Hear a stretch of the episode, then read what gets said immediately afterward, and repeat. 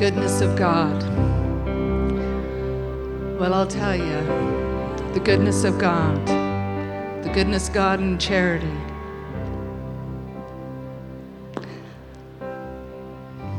You know,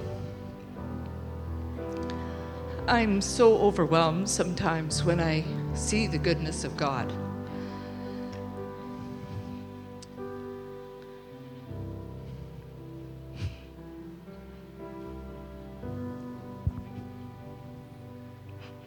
Was joking with Charity before the session. I said, I think I sabotaged myself because I asked you guys for two songs.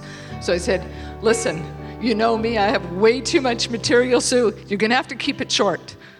No flowing. How dumb is that, right? Like Charity. How can she not flow, right? It's the very essence of her being. Amen? Amen? And I'm just so thankful for the goodness of God. I'm so thankful. You know, when I turned the church over and Megan got ordained as pastor, she was one of the main worship leaders. And I remember thinking, Charity's really going to have to step up to the plate and carry the load. And I want you to know she's done such a marvelous job.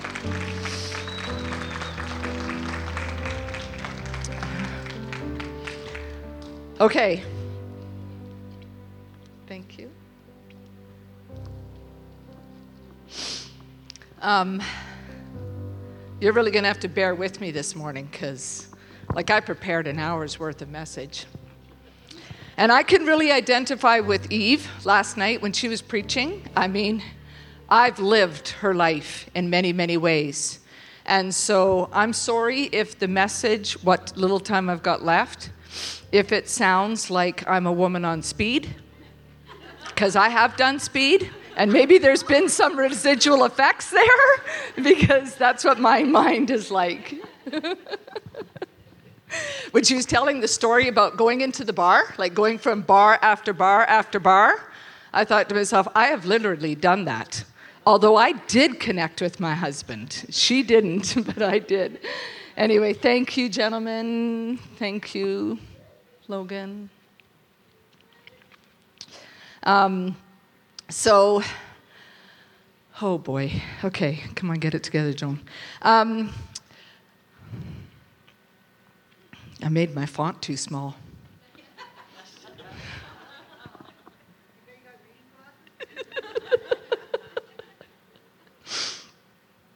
um, Oh, God. Um, I want to read the theme from the conference. It says, Pay attention and come closer to me and hear that your total being may flourish. And I think that's what wrecked me was when when charity began to flow and you know say i just want to sit at your feet i just want to sit at your feet and that's been the cry of my heart for probably the last year. God's just been really doing a work, and I'm seeing a major, major shift in the body of Christ. If they will listen, God is endeavoring to equip the body to um, be able to stand and not just stand as in not get knocked over by the storms of life, but to stand on a very solid foundation so that you can be that beacon, that, you know, that light to a lot of other people who are shifting and having trouble finding where do they stand what do they believe what voices do we listen to. And so um, there's there I believe that the Lord is saying there has to be a deliberate intentionality about your life, about your decisions, about what you're going to put your hand to. And um, something really spoke to me the other day. I don't know how many of you follow Lance Wallnau, but um, there was a post that he had made and it was about the fact that there was an image that was posted. It was a AI, an artificial intelligence image that was generated, and it was about an explosion at the Pentecost.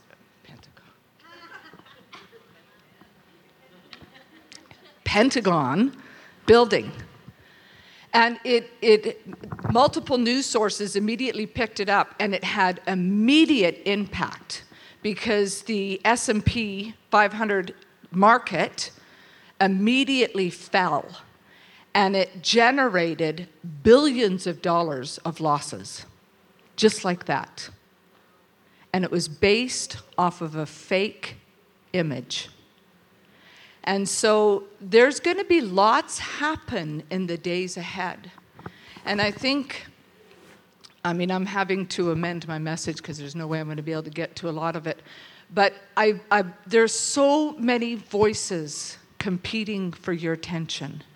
There are so many situations that the enemy is doing, like it, it created mass panic, it created mass fear. What we just walked through with COVID created a lot of fear. There is a major amount of uncertainty in the world today. And so it is so key what voices are we listening to? What are we paying attention to? And let me just say this most of what you see on the surface is not the real thing. It is not the real thing. And so, if there is anything I can encourage you with, is that the Lord is saying, Pay attention to me, come closer to me listen to me and hear my voice. I'm so struck with the fact that um, I think it was Elijah who, um, you know, they were facing enemies all around. And that's where we are today. We are facing enemies all around. There are many destructive voices, there are many seducing spirits. And the servant was getting really afraid. And so Elijah said, Lord, open his eyes so that he can see. And then in the background, in the unseen realm, the servant was able to see that truly God is at work. And God is at work. He is at work. But we're not going to hear that. If we're paying attention to what we're seeing on social media, and I'm really thankful because, and I'm not, you know, decrying social media, but I'm really thankful that many of you ladies have made deliberate choices to say, I'm limiting my social media. I'm getting off of this platform, or I'm, you know, and I believe that's wisdom. I believe that that's the Spirit of God. I'm not telling you to get rid of your social media. That's up, that's for you. Um, I have social media, but I mean, it's, you know, like every other force in our life, we have to be paying attention to it and saying, how much of my time is this allowed to have in my life? and how much time does the voice of God have in my life? Amen. So, um, because I think that God's wanting to get us out of, and I know for many of you, you've been in difficult circumstances. There's been a lot of challenging situations, and it's really defining your faith. It's, it's testing your faith. And um, but I believe that God just doesn't want us to survive. Like I put in the newsletter, I said, you know, survive just means doing what is necessary to live or exist in spite of danger. God doesn't want us there. He's got way more for us than just existing. And there is there is the ability even if you're going through the messiest of circumstances you could be facing betrayal. You could be facing a relationship breakup, you know, marriage breakups, betrayal, um, job losses. All of those can be very painful and they can be very messy and they can hurt. But God has a supernatural way of taking you through it so that you can come out on the other side and yeah, you may have a few battle scars, but He doesn't want you wounded. He doesn't want you walking wounded. So I love what Eve said last night. She said, We are pushing back death death to dreams, death to things that you thought were lost, let me tell you, God is able to redeem and restore. And it may not come in the package that you think it should be in, or it should it's shaped up differently, but I can tell you this, if you keep your eyes focused on Jesus and you're listening to his voice, he has the marvelous capacity to get you to where you need to go.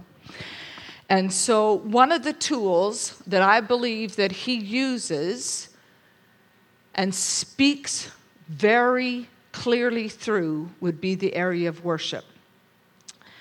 Um, I'll never forget, Ted Uke was, the last time he was here and he spoke at our church, he was speaking of God, about God, and he said, He doesn't need an introduction because he has no beginning.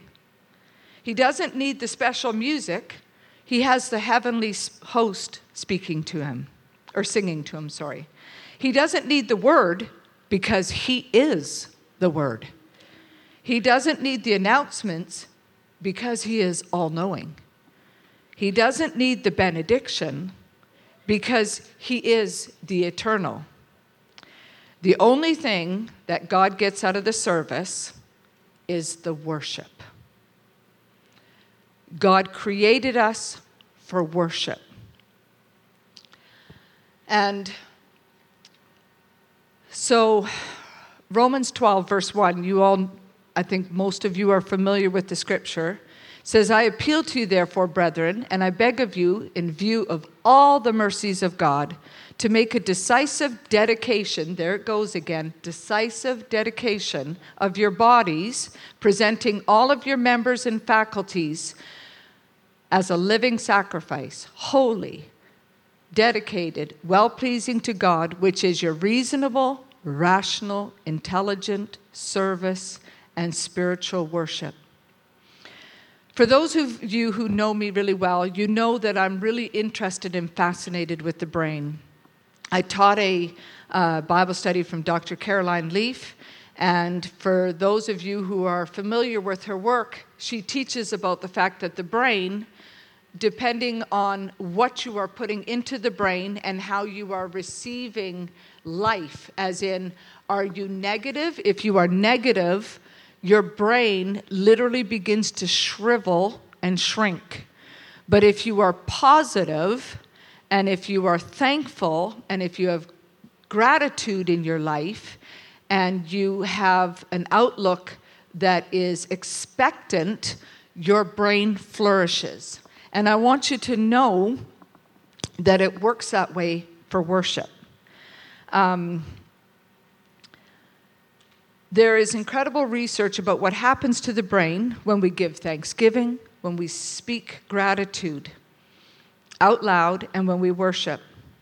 Re- researchers have found that when we worship God, there is an increase in a neurotransmitter called BDNF which helps to grow healthy brain cells. When we worship, gamma waves, and I don't know if many of you, I'm not going to go into it, but there's, you know, theta waves, beta waves, um, and gamma waves. There's all these different brain waves, or waves, sound waves, electrical waves, and uh, gamma waves are created in our brain that can actually help us feel the presence of God. Psalm 22, verse 3 says that God inhabits the praises of his people. And so we actually get a physical boost. And I know Brittany talked about the fact that in the past that I've spoken about that, and I, I actually thought that that's the way that the Lord was going to go. But that's such a comprehensive subject of praise and worship. But literally, there are many words when you study them out about praises. When you lift your hands, there is actually a physical reaction that takes place in your body. Your body becomes oxygenated, and it actually brings life and nourishment to your physical body. So we can see that God, everything is intentional with God. When God says to praise Him, to worship Him, we could actually think God's being selfish. Like, like, isn't he a little narcissist? Nar, narcissistic? I mean, that's a huge topic these days, right? Narcissistic people. And so we could think, you know, God's just a little narcissistic. I mean, you know, you know, doesn't he have everything already and now we have to worship him? But I want you to recognize this. Maybe I'll go there. I'm having to dissect my um, message on the fly. But I want you to see this. Um, this is Jesus speaking. And he says, So I said to you, God, I will be the one to go and do your will, to fulfill all that is written of me in your word. He says, Multiple burnt offerings and sin offerings cannot satisfy your justice.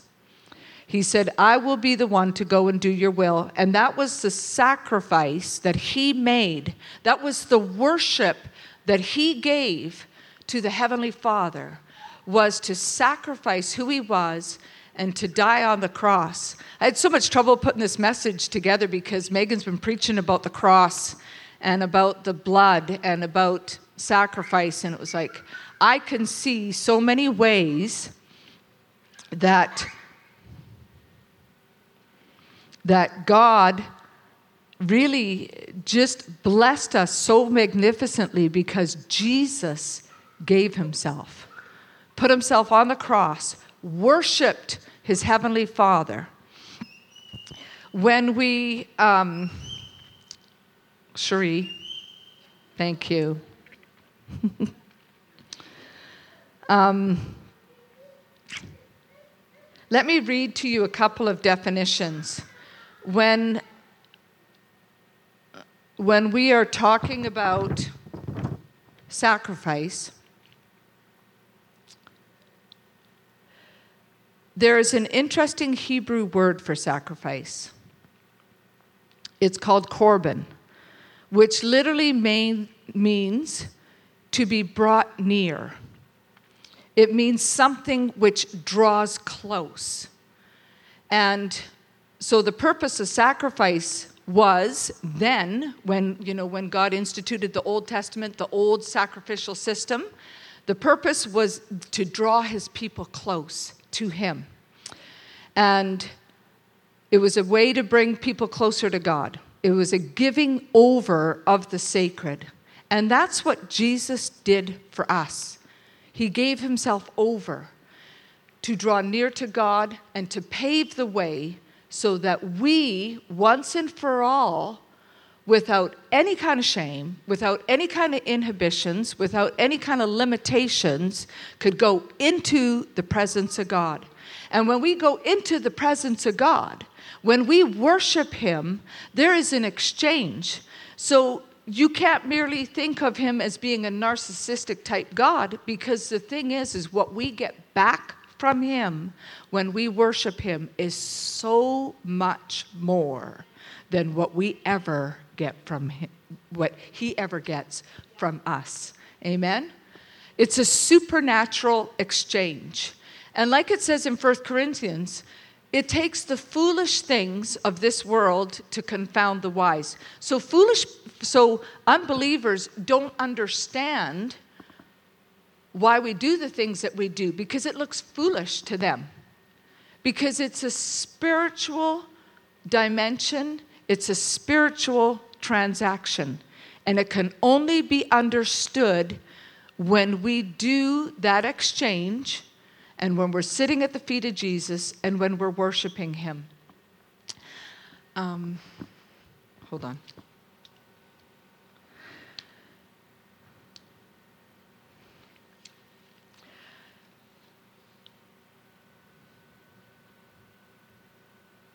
So I'm going to finish up with this thought. In Hebrews, where I ended up at, in Hebrews 12, verse 28, it says, Therefore, since we are receiving a kingdom that can't be shaken, let's continue to express our gratitude. With this gratitude, let's serve in a way that is pleasing to God with respect and awe. When you look at the definition of the word receive, of course it means to take to or to receive to oneself, but it means more than that. It means Um, it means to receive with the mind. And I thought that that was very important because often the battleground is in the mind. And so when you, if, if I could just encourage you, we have received a kingdom that cannot be shaken. When Jesus went to the cross and died and rose again, he instituted a whole new covenant. That covenant is forever. It will never shift, it will never change. The blessings or the promises or the benefits will never change, they remain forever. That kingdom cannot be shaken. Everything in the world can be shaken. And there could be lots coming down the pike, so to speak, the pipe, that could really bring a lot of shaking. But if we can keep our eyes focused on Jesus, we're going to withstand anything because we recognize that our kingdom cannot be shaken and our world this world here is not our home. So let me say for you teenagers because of course I'm looking at this message thinking, "Oh, just keep this in mind. If you cultivate your worship with Jesus, you will be able to withstand anything and you will be able to achieve discernment to know what is truth and what is a lie because there are a lot there is a lot of stuff coming at us today that is nothing but lies. It's not truth. It may have a portion of truth in it but it's not the truth. And so if you will worship god if you will keep your heart open and draw close to Him and hear His voice, you will have the ability to discern between truth and a lie, and it will keep you on a solid foundation. Amen. Um,